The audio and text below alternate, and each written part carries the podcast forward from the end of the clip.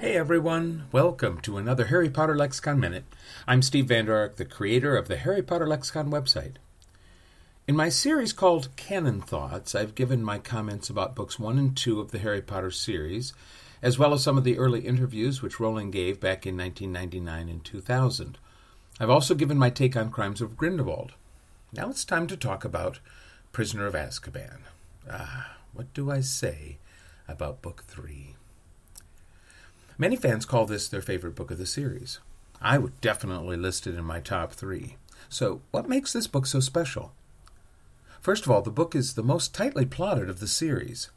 Later books are plotted very well, certainly, but those books are at least twice as long. There's a lot more time in books 4, 5, and 6 for tangents and descriptions of day to day life at Hogwarts. Now, don't get me wrong, I love that part of the stories.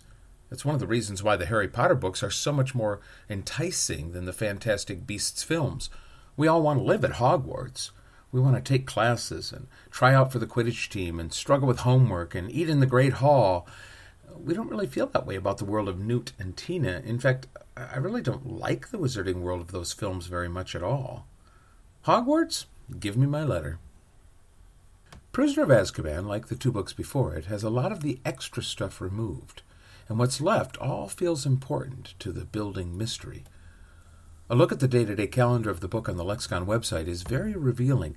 Nothing much happens between February 12 and just before exams in May. The same can't be said for the later books, where every month is filled with activities and in which the book's mystery is clouded by so many extraneous but fascinating events. I don't see this as a flaw in the later books at all, but strong editing is a definite plus to the plot of Book 3. This is particularly great because it gives us a very clear idea of Book Three's function in the overall saga, in the plot of the entire Potter series. The purpose of Book Three is to fill us in on what happened 20 years ago, because we can't understand the events of the present without a thorough understanding of what happened with the Marauders and Snape during the first rise of Voldemort.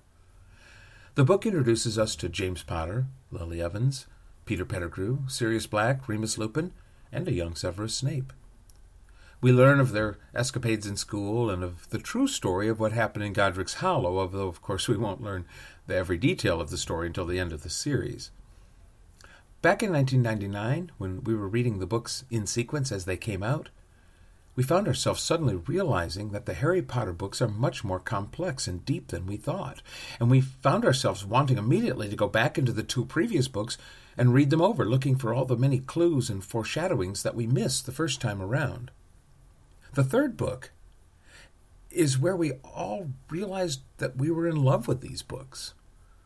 And when Scabbers the Rat transformed into a wizard, we were smacked upside the head with the revelation that Rowling is a lot more clever than we thought. Book three was the last book to be released with no particular fanfare. I remember just noticing the book on a display in a department store as I happened to be passing and grabbing my copy. The first release parties didn't start until Book Four was published. It was after Prisoner of Azkaban that fandom became a thing, when MuggleNet and Leaky Cauldron and the Lexicon came into existence when the new communications medium called the Internet appeared and allowed fans from all over the world to talk and share fan fiction and spin theories about where the story would go next. Potter fans at that time pretty much invented online fandom. Fandom was built on conversations about Snape and Remus and James and Sirius at least as much, if not more, than about Harry, Ron, Hermione, and Draco. And it was all thanks to the third book, Prisoner of Azkaban. That was when the world opened up, and we were completely hooked. Sadly, the filmed version of the book, while fantastic in its own right, missed the entire point of Prisoner of Azkaban in the series. Pretty much all of the backstory, so essential to the overall plot of the series of Harry Potter books, was ignored. It was with the third movie that most fans realized that the films would never live up to the beauty and depth of the actual books. Oh, we absolutely loved the films, we loved being along for the ride. We loved going to the midnight premiere showings with fellow fans. We loved the world being made real before our eyes. But we were also deep down disappointed and knew that people who only saw the films would forever miss the richness of Rowling's creation. As the film series progressed, we never looked at them quite the same. They were wonderful and beautiful, but sort of just a shadow of the real thing. The real thing that was revealed to us for the first time when we read Harry Potter and the Prisoner of Azkaban.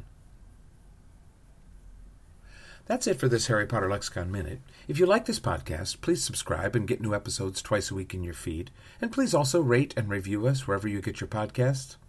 And if you're interested in contributing an episode to this podcast series, email me at steve at hp-lexicon.org. This is Steve Vander Ark. Thanks for listening.